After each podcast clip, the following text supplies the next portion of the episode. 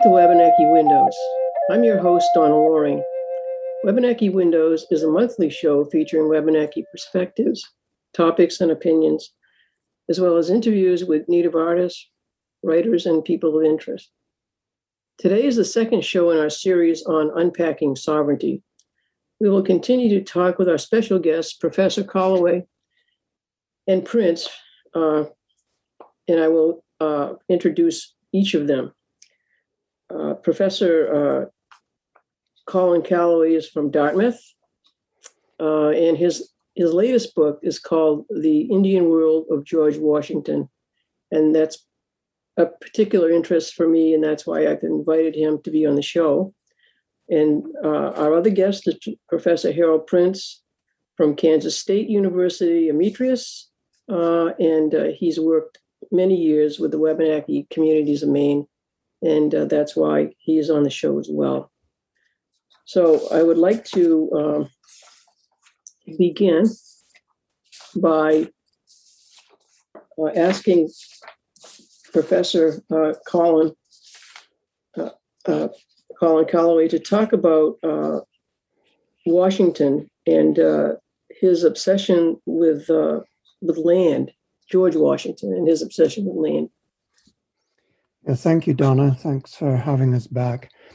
Um, and George Washington, I think, kind of gets to the heart of a lot of important issues that are central to the history of this country. And of course, one of those is that this is a nation built on Indian land. And Washington understood that. He didn't say that in as many words, but he understood that. And from his teenage years till his virtually his last breath, Washington was concerned with, if not in, obsessed with, land, Western land. He very rarely called it Indian land, but that's what it was. He saw it as the the key to his own fortune and status. He saw it as the key to the future and prosperity of his own colony and then state, Virginia. And as president, he saw it as essential to the growth and the survival of the nation that he helped to create. Washington understood that if the United States won independence, but was not able to secure the territory beyond the Appalachian Mountains, it would be stifled. It was fundamental to the nation's future that that land become American real estate. But all of that, this begs a larger question, and that is whose land is it in the sense of who controls the dis, the dispossession and the distribution of that land? From first contacts, Europeans had recognized European nations had recognized that indigenous peoples occupied the land. But they didn't regard that or accord native peoples the right of property.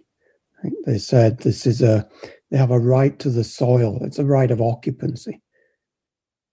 So native people have some rights to the land, but Europeans, when they acquire that land, own it as property, which native people don't. This is rooted in what's called the doctrine of discovery, whereby Europeans can claim indigenous lands and pass them back and forward. And it works its way through into um, the United States through the Supreme Court decision, United States versus McIntosh in the in the 1820s. And basically, it says that Indian peoples occupy the land, but they have a right of occupancy. So they can't buy and sell the land like everybody else. It's almost as if they're tenants on the land. And Europeans invented the rules of this game, played this game, and Americans inherited these claims and these, these rules.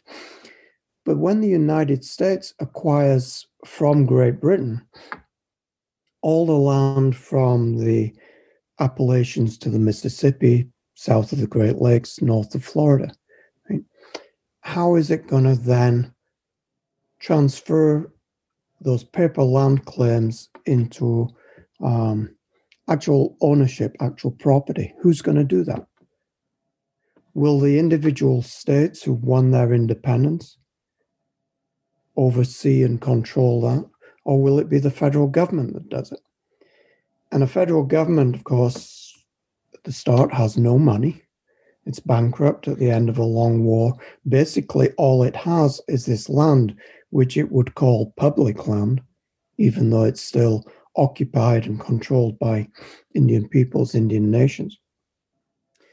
But there's a tussle between the federal government and its president, George Washington, and the, many of the individual states who feel that they have the right of access to, control of, and sale of lands that belong to the Indian peoples within their borders. So, very often, I think, in looking back at this period, we think that the 13 states win their independence and then roll up their sleeves and get on with the business of being the United States. Whereas, in fact, many of the states regarded themselves as these United States, right? They were separate. And they weren't all sure that they wanted to belong to a single entity. They weren't at all sure that they wanted to bequeath their powers and authority and sovereignty to the federal government. So this was a this was a tussle, and it acquisition of this land has dominated Washington's life. Working out how that land is going to be um, acquired from Indian people and then distributed to American citizens um, dominates certainly the first um, first term of his presidency and beyond. So um, you were uh, talking about um, the fact that uh, Washington really wanted these lands, and then he, uh, he, but he also had to deal with the the tribes who were possessing that land, and he had to get that land. Uh, he had to get the title for that land. So, what was so important about how they got the land? Why was that an important piece. Yeah. In the and what the United States and Washington do is to follow in the footsteps of the British and the French and other European powers in dealing with native peoples. If if native peoples have land, right, even if it's only rights of occupancy, and Europeans want that land, Europeans want their acquisition of that land to seem legitimate. Not so much, I'd argue, to native people, but to rival European powers who have a claim to that land. And so, by making treaties with Indian people by which you bought the land, you paid a fair price, and that's heavily in quotation mark, paid a fair price for that land, that was a way of saying, we have this land and we've acquired it legitimately. We haven't just gone in and stolen the land. Yeah. And the United States follows in that foot, in those footsteps. Making treaties with Indian nations was seen as the fair and just way of acquiring land. And it also, of course, establishes title. You have a document that shows that this land was transferred by the original owners to the new owners. And so when the United when Washington becomes president, when the United States is, is created, and they say we have to have this land, right? there's a number of ways of doing it. One is you can just take it by conquest send in the troops, defeat the Indians, take the land. Well, trouble with that is it's very expensive and it's very risky, especially for a young nation like the United States, whose military power doesn't amount to very much. It's much more uh, acceptable, much safer, and actually much cheaper to negotiate with Indian people for the land and purchase the land. And so that's the preferred way of, of, of proceeding. And so that involves establishing treaties. And for our purposes, an interesting dimension to that is that treaties, by definition, are agreements between equals. Right? And in an international sense, treaties are agreements between nations. And when the United States starts out, that's how the United States views them also. The Constitution says that treaties with um, foreign nations will be ratified by a two third vote of the Senate. George Washington sends the Senate a message and says, and that applies, that has to apply to Indian treaties as well. So the very fact that the United States follows in British footsteps and proceeds by making treaties with Indian people, even though those, even though those treaties are designed as instruments of dispossession to get the land, they nonetheless represent an acknowledgement of the sovereignty of the Indian nations with which the United States is dealing. Harald, you had something?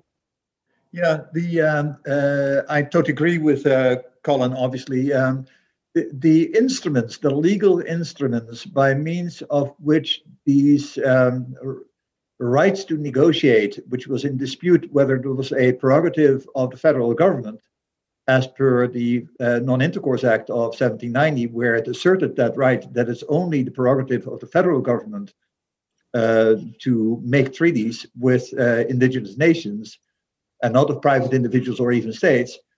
Uh, the instrument that was um, used was so-called preempt, the right of preemption. And the preemptive right, which is not well understood, but it's in essence whereby one polity or one a political entity that can be the Commonwealth of Massachusetts, for example, or it can be New York State, that they claim that they have a preemptive right to make treaties with indigenous nations. And they take that right from the previous claimant of that right, which was the British Crown in this particular case. So the British Crown had acknowledged uh, in well before the American Revolutionary War concept of Indian title or Aboriginal title. And that was in essence to protect under the crown uh, the rights of indigenous nations uh, to hold their own land, albeit under the overall overarching uh, mantle of the British Crown. In other words, the British Crown said, we will protect the colonists, but we will also, within our claimed area, protect the rights of indigenous peoples. So that concept of Aboriginal title or Indian title is very complicated, but that precedes the American Revolution by about 20 years mm-hmm. uh, as it was formulated. And the question was then if Native peoples have a recognized Aboriginal title, which means have ownership to the land, albeit within the claimed territory of the British Crown, when the revolution happened, the question was what would happen with that Aboriginal title? Would it come under the wings of the federal government or would it come under the wings of the individual states? And that was the preemptive right. That was the right, uh, the, the prerogative by that entity to make treaties with indigenous nations. It's a complicated notion, but it's very important because Massachusetts, in particular, with respect to Maine, um, had exercised jurisdiction, claimed jurisdiction, uh, not only toward the Kennebec, which was the original boundary of the province of Maine, but then all the way to the Penobscot then all the way to St. Croix. So there's an expansion by Massachusetts eastward in terms of claiming uh, political dominion over Wabanaki territories or a good chunk of it, a good chunk of it.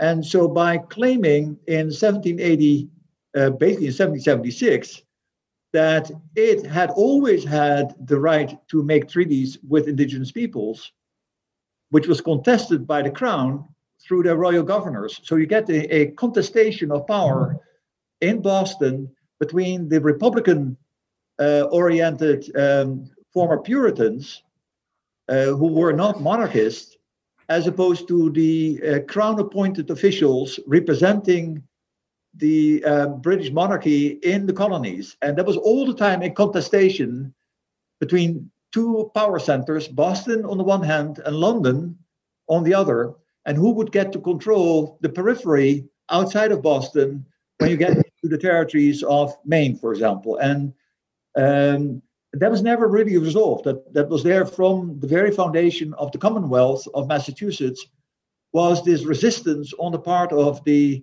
Pilgrims slash Puritans to acknowledge uh, British uh, power, which then throughout uh, the, much of the 1700s was not a big issue because the King of England, uh, King George, wasn't even resident in England, and I believe he didn't even speak English. He spoke German.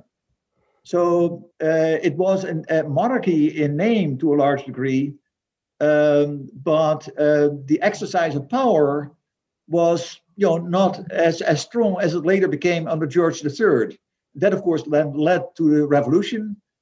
Uh, the British are thrown out of the 13 colonies. They hold power in what is now called Canada, Eastern Canada in particular. Um, and then the question is about what to do with these indi- indigenous peoples and who has the right to now make treaties, purchase land, and not to make it a free for all. Um, the, the state of Massachusetts claimed we can make the treaties with the Penobscot.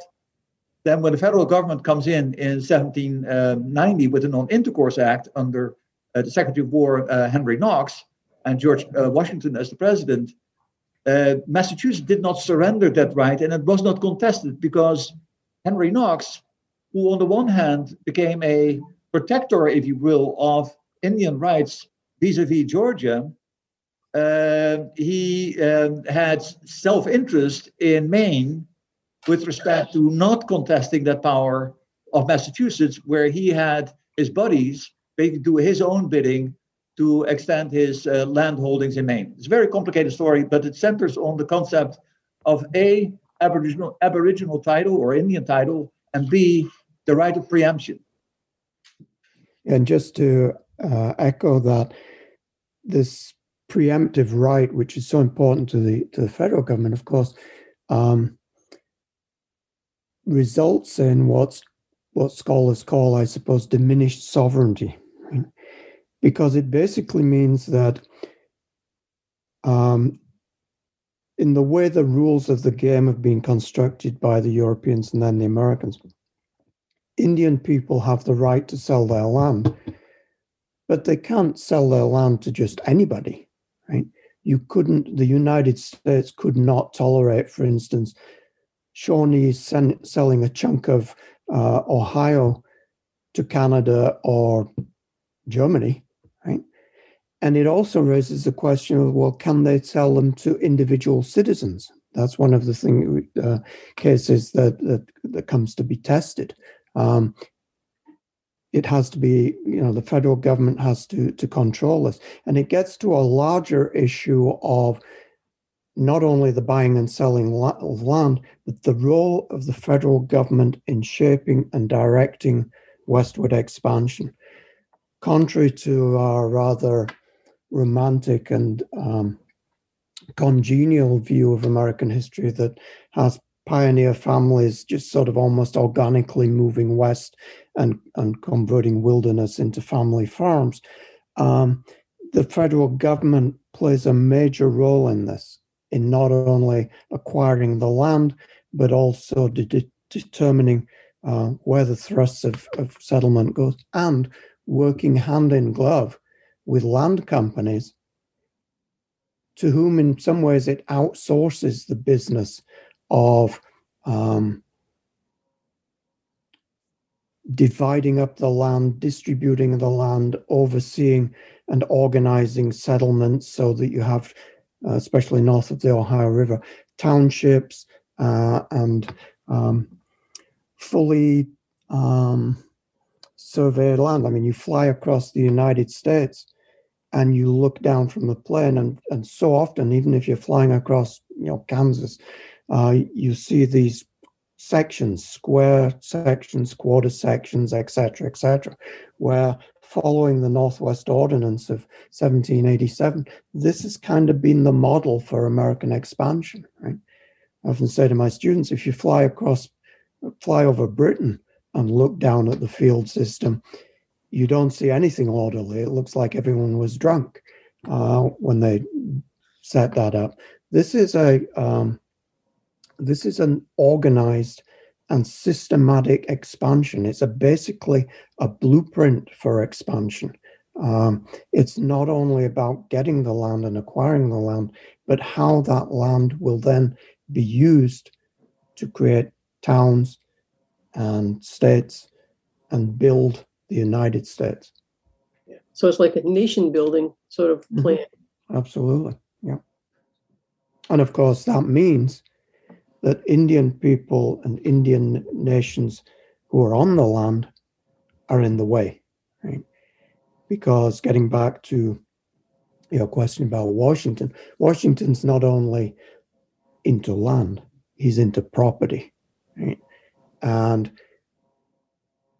under thinking and treating land as property, which is fundamental, of course, to uh, the United States and American values to the point where I suppose it's ingrained in our society um, is very different for how indigenous peoples viewed the land. And by indigenous peoples, I don't just mean uh, Native Americans. I'm thinking of you know peoples on the borderlands of, of Britain, Highland Scots, etc.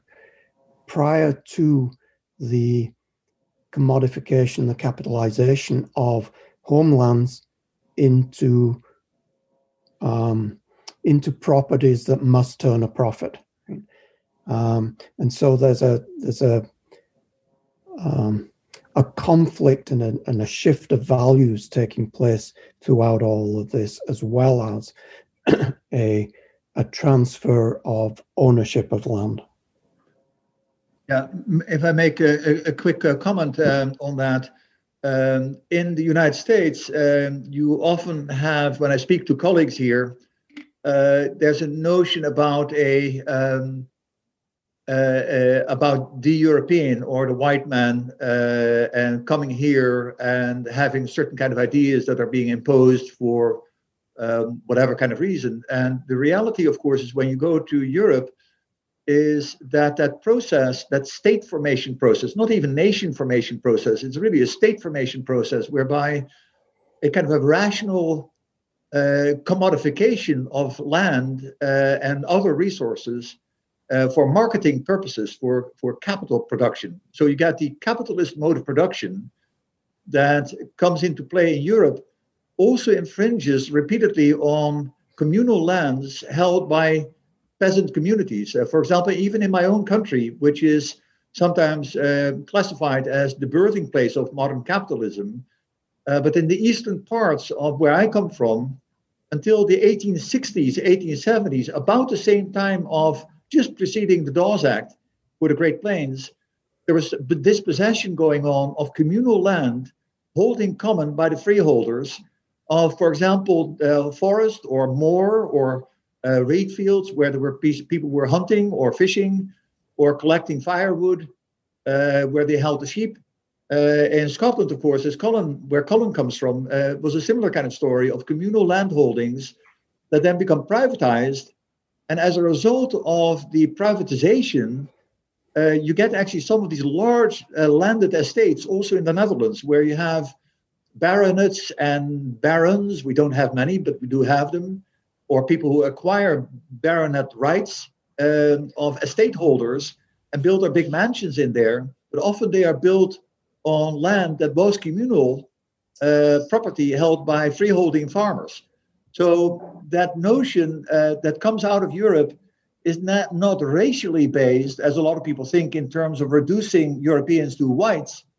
What it is, is capitalist based in the sense of commodifying land into real estate. And then you have a different commodity, and you get that township model that Colin was referring to six miles by six miles, subdivided in lots of 500 acres or subdivided in lots of 150 acres, and then bring that to market, and then put a land value in it. Uh, then, with that land value, you say this is the worth of that land in terms of uh, as a commodity.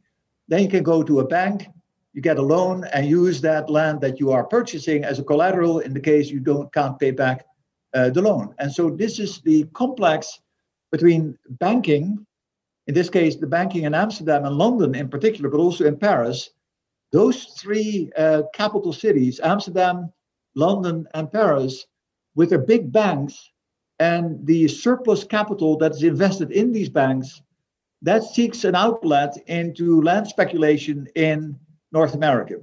So you get here, not on the one hand, the land speculators, often you know big, powerful people like George Washington himself, but also Henry Knox, uh, with respect to Maine and William Duer and William Bingham. There's a lot of these big names who are often in the Senate or in government itself.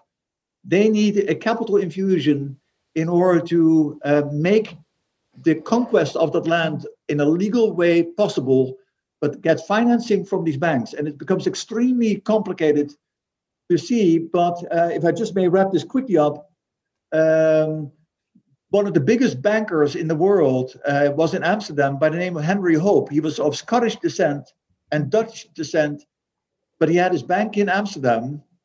And he was not only bankrolling Catherine the Great in the conquest of parts of uh, Siberia and Russia, toward the Black Sea, but he was also um, financing um, the uh, purchase by Henry Knox of uh, the lands in eastern Maine and then in 1803, in conjunction with Francis Baring, the Louisiana Purchase, which is a staggering financial deals that these guys were involved in.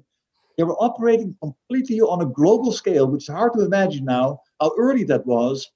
So they're bankrolling Catherine the Great. They're bankrolling all kind of uh, issues everywhere in the world. Cochineal production, lumber, sugar, you name it, from South America. They're everywhere. But they're also heavily into financing uh, first through world, uh, uh, the Revolutionary War, heavily financed, of course, which is where all the debt comes from, that has to be paid back.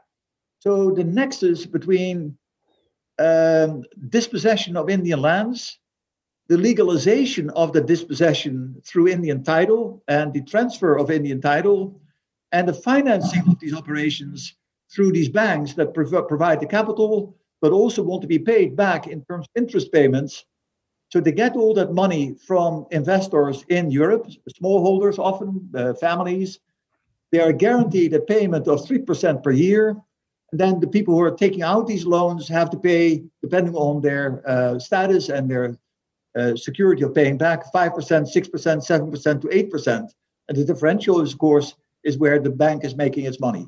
So, in many ways, without uh, thinking about the capitalist penetration into Indian country, this whole story about George Washington, Henry Knox, and all these personalities becomes almost accidental because other people might have stepped in and have done the exact same thing, albeit with variation, um, to penetrate as in the vanguard of capitalism and the transformation of North America as the hegemonic power in the world that it is today, uh, the United States of America.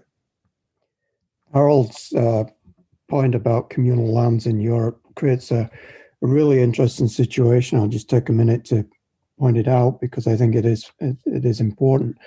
A lot of time, scholars, um, my own colleagues, will will cite John Locke, right? And they'll quote John Locke about labor and land, and to, to basically show this is the European mindset. It's all about property, right? Um, well, many of the Europeans who come here, certainly Highland Scots and Scotch Irish, they'd never owned property. Right? They were coming here in many cases because they'd been kicked off their own homelands by people who were converting those homelands into property. And when these people then get out onto the into the back country, if you like, into Indian land, they don't think that they have to buy land. They don't have any money to buy land. But what they do do is what they're familiar with do, doing, and that is to use common land. Right?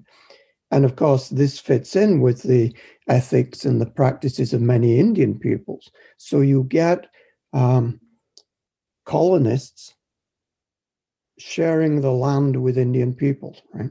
Now, that doesn't mean they're singing Kumbaya. It's often very uh, contested because there's different ethics about hunting and land use, etc., etc. But it means that very often settlers, European settlers, um, especially those from the Celtic back uh, borders of Britain, on the frontier, are not really invested in this buying of land. They don't think that they they they do not or cannot buy it from Indians, and they do not or cannot buy it from the government or from the land companies or from the speculators, right? So there's a really interesting incident at the end of the revolution in 1784. George Washington travels west into Ohio country to see how his lands are doing after the war, right? And on one of his lands, he finds uh, several families of Scotch Irish um, settlers, squatters, right? And he basically says, You're on my land, you need to buy this land or pay rent. And they basically um, they basically give him the elevated middle digit because they see him as just an absentee landlord and say, Well, who says this is your land? We've been here. We've cultivated the land, we've cleared the land, we've defended the land against Indians. And so we've earned the right to it and we shouldn't have to pay. And you get this situation where George Washington, right, the most powerful man in the United States, goes to court, takes these guys to court to try and get them to pay back rent. And it drags on for years, and eventually they pull up stakes and move on rather than do that. And they'll do what they did there in the next place. The, the government and the Eastern elites call the people squatters right? They're trespassers. From their perspective, they're, I think, exercising legitimate and traditional rights of using land that is unused and therefore, to all intents and purposes, unoccupied. But interestingly, it means that George Washington, the federal government, the Eastern elites cannot tolerate those people being there any more than Indian people because it's not just Indians who are in the way, it's people who um, adhere to this to these practices, these values, this way of living, because the country has to be built on property and on the respect for property rights. So these people have to be moved, as do Indian people, and it, it uh, you know it complicates our our vision of the growth of the nation and who is dispossessed.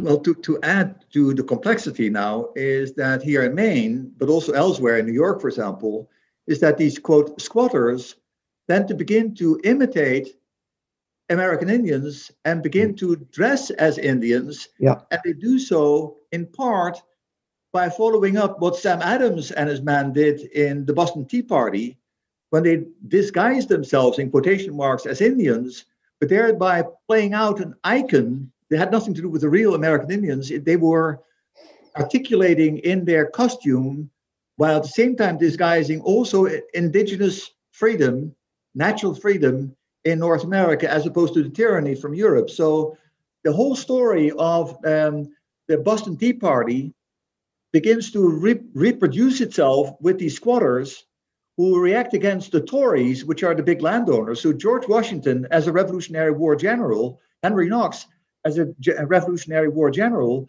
are now represented in this theatrical uh, resistance.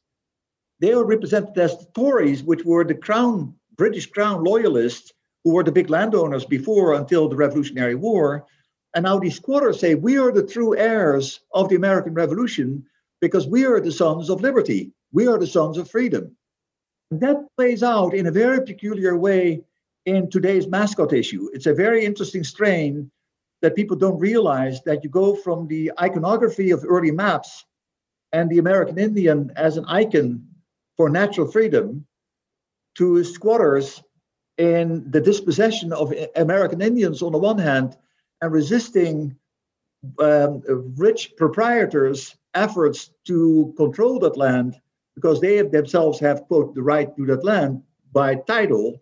The other people are supposedly without title, that the dispossessed whites, the Scotch Irish, whatever you may have, that they now ideologically begin to link themselves to the disappearing American Indians, which then results in a very complicated way also in the uh, patriotic movements, such as the Improved Order of the Red Man, right, which gets founded uh, in the 1830s, begins then to lead to the Know Nothing Party. So this whole strain that today has become a mascot issue earlier had to do with land, and earlier before that, it had to do with um, the um, idealization of the Americas by people like the French philosopher Jean Jacques Rousseau as the idea of the noble savage, right? The whole idea about the children of the wilderness without um, uh, the state and without the tyranny of power, they're innately good.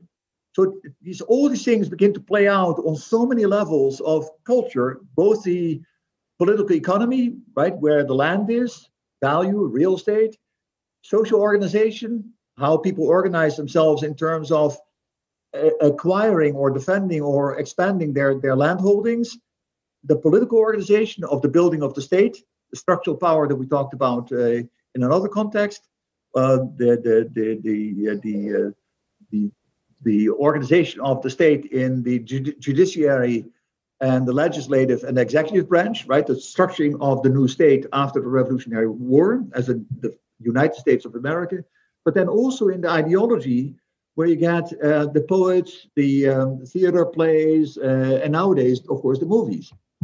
So all of that stuff from an anthropological perspective, where we try to look at all these levels in interplay with each other. In theoretical terms, we refer to that as the infrastructure, the social structure, and the superstructure. All of that together comes this dynamic, crazy ball that rolls over North America from the Atlantic shore to the Pacific shore and just crushes nation after nation after nation after nation in the way the juggernaut flattens them all out into small parcels of reservations that we now talk about. Mm. And that's what Harald's talking about is, is how that works is tied up with those people that we're talking about. Right? The people who are on the on the backcountry are often referred to by George Washington and Eastern elites as um, they live like Indians. They often intermarry with Indians, and they are, say, Eastern real elites often more savage than the Indians. They're worse than Indians, right? And what they what happens then is that when so-called Indian wars happen, people like George Washington and Henry Knox point the finger at these people and say, that's why, because these savage white people on the frontiers will not adhere, will not follow our Indian policies, which are just and fair, etc. Right? And in a sense, what's happening is that the government is really outsourcing its Indian fighting to these people. And it's putting these people, and this is not something unique to the federal government, the United States. This is a, um, this is how empires, I think, work. You put people on the on the frontiers to act as buffers and barriers right, against potential enemies. You therefore put them in situations where there's going to be conflict. So people are not just going to uh, coexist; they're going to conflict, right? And that destabilizes Indian communities and Indian countries. And Thomas Jefferson, of all people, actually lays this out. He basically says at one point, so this is how it's going to work. We will make a treaty with Indians which will establish a boundary line protecting Indian land. But these guys out on the frontier will not respect that. They will breach that treaty line. Because that government is best which governs least, the federal government cannot interfere to protect Indian lands. However, once the whites have trespassed onto Indian land and the Indians go to war, then we have no choice but to intervene to put down this Indian resistance, at which point we will then negotiate another treaty and the process will begin again. Right? So, the point that Harald raises, I think, is important for us to see that there's not this sort of um, monolithic white line advancing steadily, but there are different players and different people in different positions and different people being exploited in, in different ways, even at the same time as they are acting as um, agents of colonization and of dispossession. Right. So that's it, it kind of makes me think of what we were talking about in our previous conversations about different um, areas having different cultures, different. Diverse mm-hmm. communities from different parts of Europe and whatever, and then the Constitution to develop a Constitution uh, that that would control all of these people. And yep. then you talked about the, the Bill of Rights, how that came in. So uh, yep. I'd like to. Yes, as soon as the United States has secured its independence, um, as a as a an independent nation, then the question is, okay, well, what will this nation look like? Or more bluntly, I suppose, how are we going to do this? Nobody's done this before. We know we're not going to be a monarchy, but all of the examples of republics that we can look at are uh, either in the ancient world or they're very small. How is a republic going to work for uh, a, a nation this size? And so the first thing they do is that, that the independent states confederate. They create, they, they unite under the Articles of Confederation, which is basically an alliance, and, and they don't have um, they don't have an executive. There's no president. Congress does not have the power to to impose taxes. So you have a government that cannot fund itself, and almost immediately people realize, well, this isn't working so well. And that's why the states send delegates to Philadelphia to, to create this more perfect union by drawing up a constitution, which, again, contrary to the, the myth of American history, was very contested. And the ratification was, in many ways, by a hair's breadth. Right? Not everybody wanted to do this. But what the Constitution does is set up a, um, a three part system of government with a Congress, that's the first, and it's first in the Constitution, an executive, and a judiciary. I think most people are most familiar with the amendment to the Constitution, the amendments, the Bill of Rights, which were came about because many people said, wait a minute, this constitution creates a, a more robust form of government, which I guess we need, but we're a little anxious, scared by that. We don't want government to have to, too much power, too much strength. So we want these rights to be guaranteed. So this was this was contested all along, and it was a new form of government. And I always like the example cite the example of George Washington's own copy of the Constitution has George Washington's notes at the side, where as president, he's reading the Constitution, he's reading his job description. Say, okay, what am I supposed to do? And he writes president, president after the parts of the Constitution where it says the president shall, and said, I will adhere, I will abide by this Constitution and it's it's a, a guide. Uh, it, it not only creates that more perfect union, but it's also a guide as to how that nation is going to function. And generally, um, it's it's it's operated, it's succeeded pretty pretty well.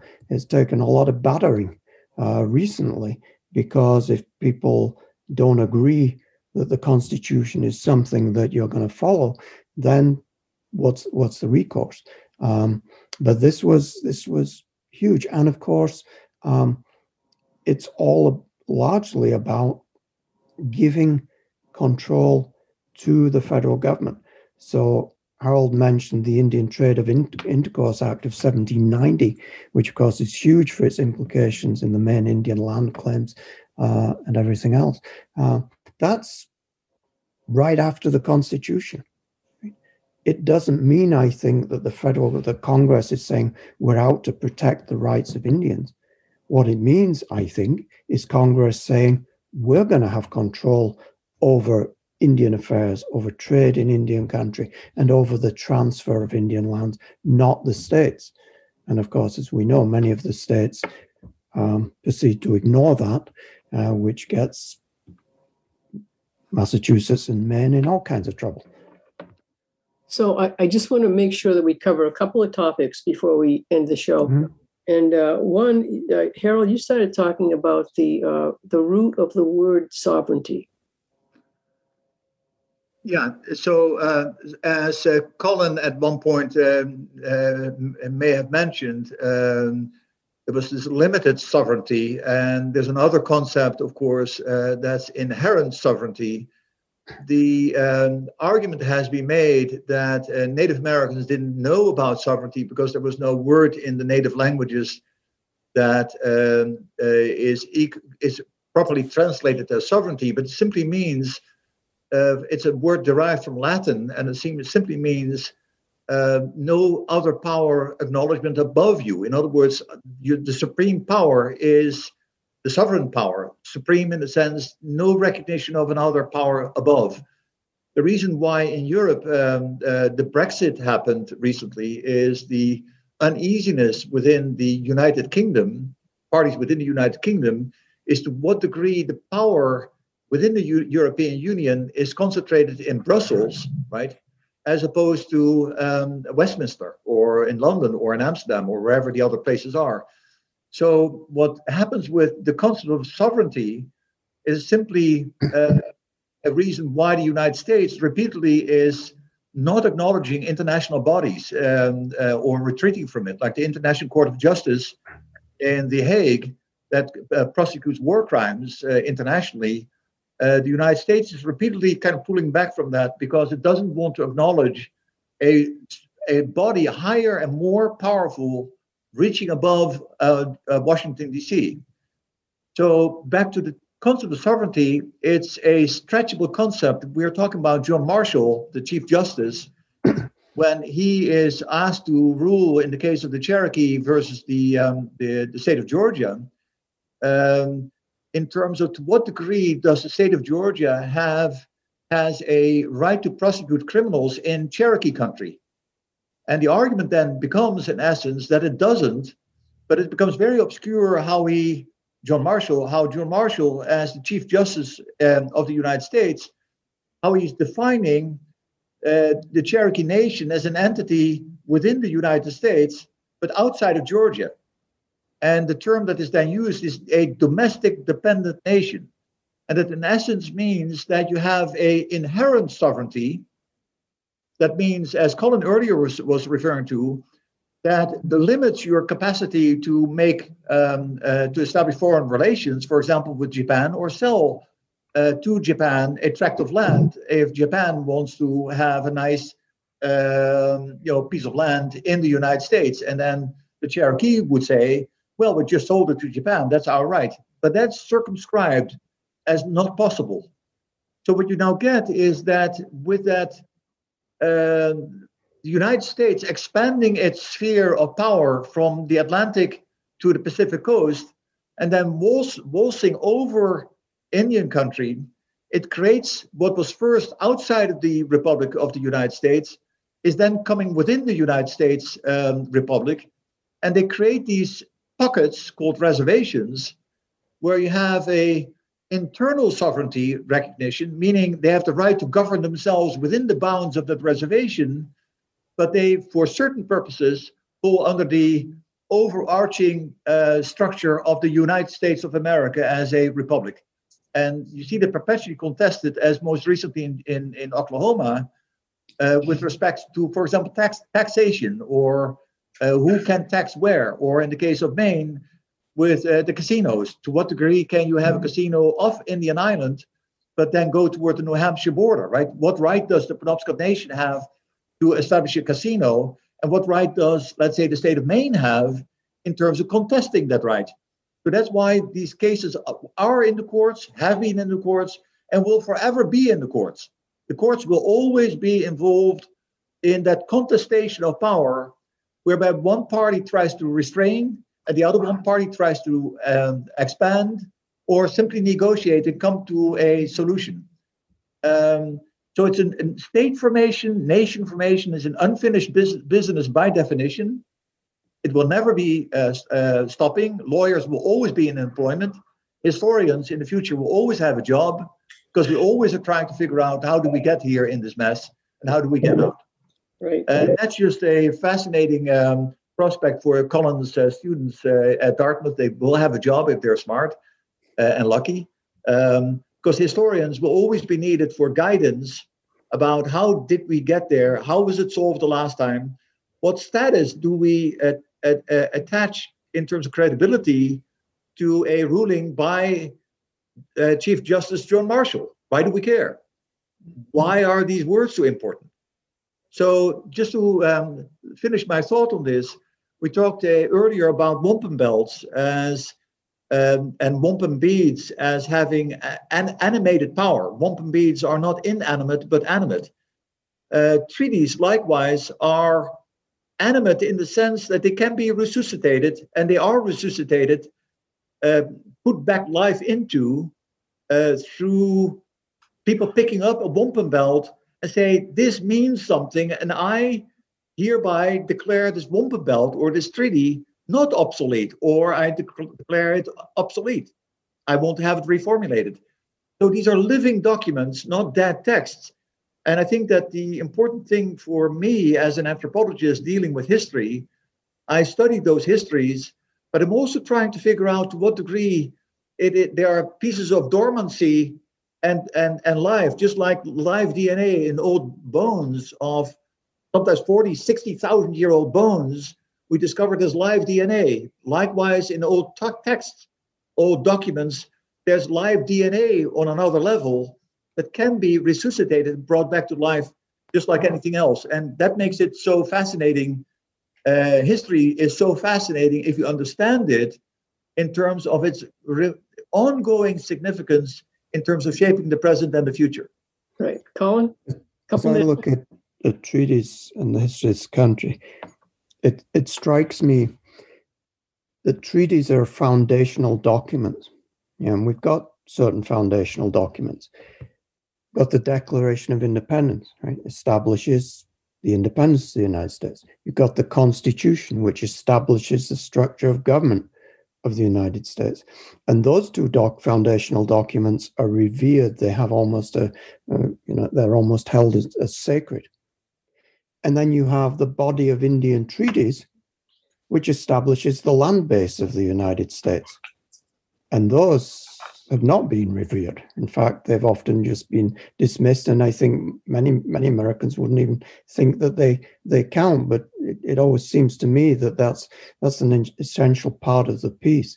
Um, and and talking of trios, um, the term that the phrase that Harald um, quoted from John Marshall, domestic dependent nations, right?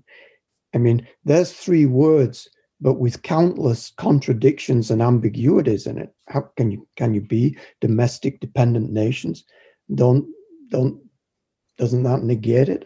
And it raises that question: Well, what is is sovereignty actually absolute power, as many people think it is? Well, no, not necessarily. There's all kinds of negotiated sovereignties and shared sovereignties uh, in Europe and um, in the United States. Or, you know, the example I always think of is that in, in in England, we, we often call the Queen the sovereign.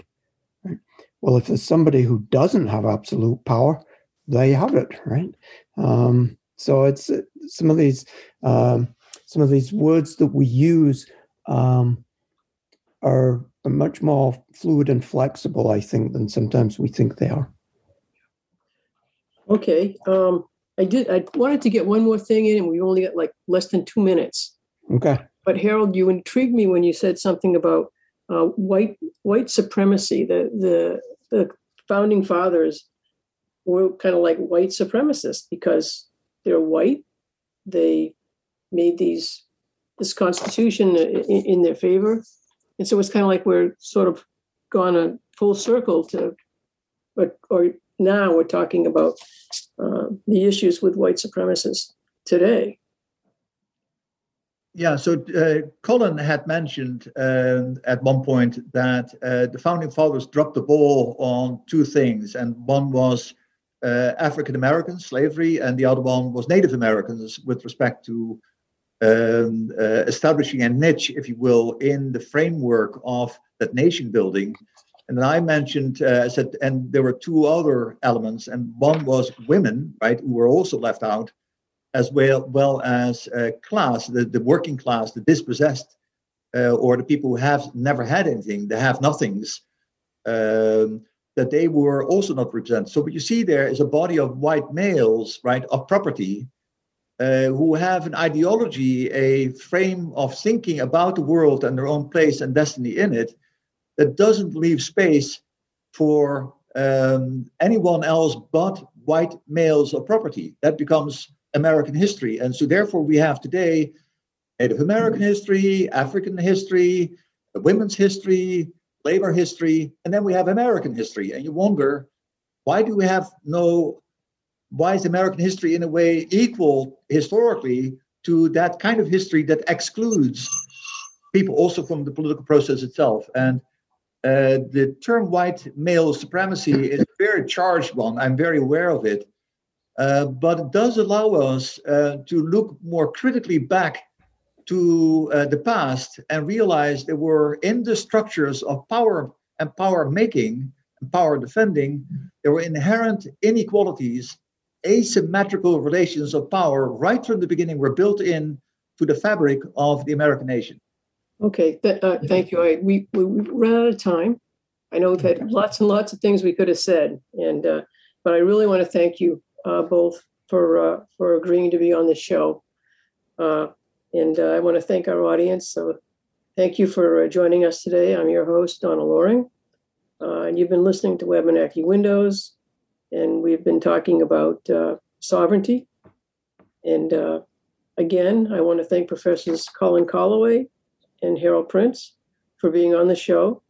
The music for our show is by Rolf Richter, a track called Little Eagles from his CD Dreamwalk. The engineer for our show is John Mann. Tune in again next month for another Wabanaki Windows.